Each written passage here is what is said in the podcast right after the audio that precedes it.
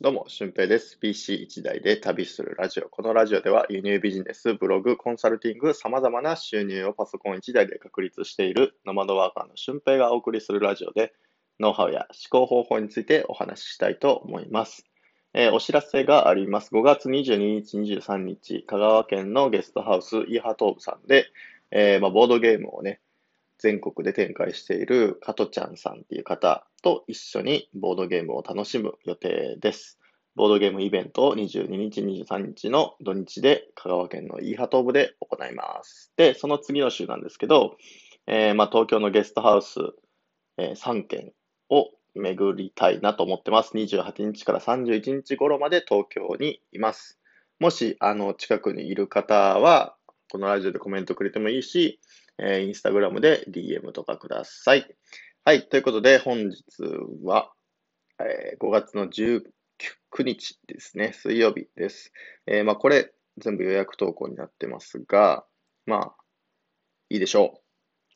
う。はい、ということで本日もやっていきましょう。成長の加速度とかね、継続とかいろんな話を聞くと思うんですけど、今回は1年間は続けましょうっていうお話をしたいと思います。輸入ビジネスに関しては正直3ヶ月とか1ヶ月2ヶ月で結果が出てくるものだと思うんですけど、こういうふうなラジオの発信だとか、SNS の発信、あとブログでの発信、そういうふうなところっていうのは正直時間がかかります。どれだけ、お金をねかけようとも、やっぱりそこのライティングの力だとか、結局その力がないのに SEO で一番上に上がっても仕方がないと。いうことなので、その大手会社に SEO の費用を払う必要も僕はないなと思っているんですよね。でもその代わり1年ぐらいは絶対続けましょうって思ってます。なので、僕もその1年間続けてきたので、これが言えることなんですけど、インスタグラム1年間続けたらどうなってきたかというと、このラジオのアカウントはですね、フォロワーが2200人。280人ぐらいですかね。で、それを今、ブランドチェンジして、オンラインコミュニティのインスタグラムに変えようとしてます。だから、多分それはもっともっと増えてくると思うので、1年後には多分1万フォロワーいくかいかないかぐらいまでいくんじゃないかなと思っております。はい。で、そのフォロワーが増えるということはどうなってくるかっていうと、インスタグラムの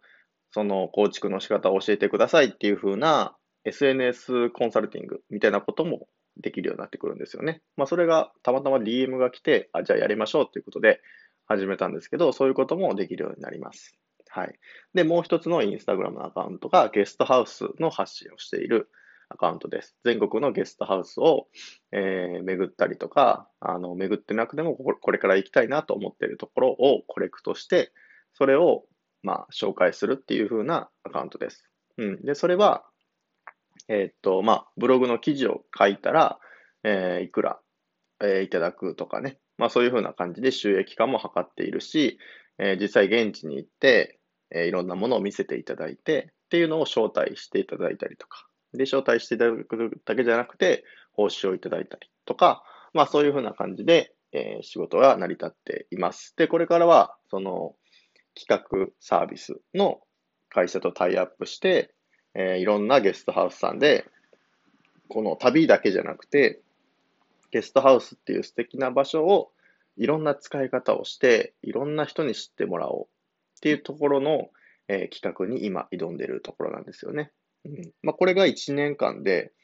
できた SNS のことかな。あと一つはもうこれ半年もかかってないんですけど、ブログとインスタグラムを掛け合わせたビジネスで、多分今月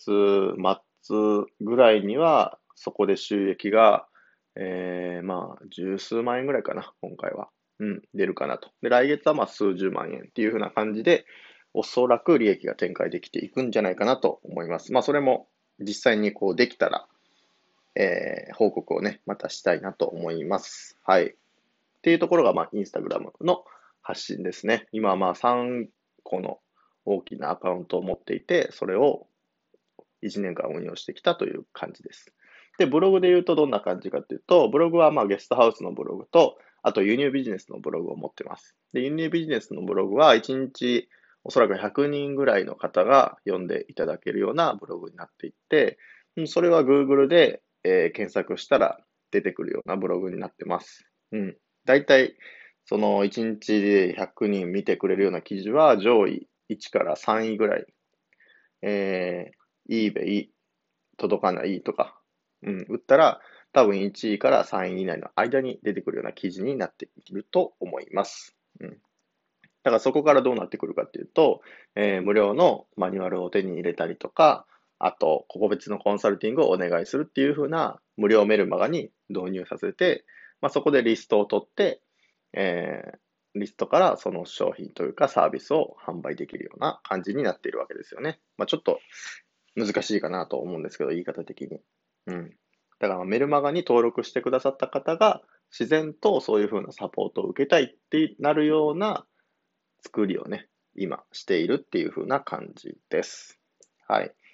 あとはこのラジオですね。ラジオもそうなんですけど、ラジオも、そこからメルマガに登録してくださって、コンサルティングにつながるっていう風なことも実際起きているので、本当にこのブログと音声のブログのような感覚でこのラジオも使えるんじゃないかなと思ってます。そこをね、このラジオはもっともっと僕は伸ばしていきたいなと思ってるんで、ほぼ毎日更新してるし、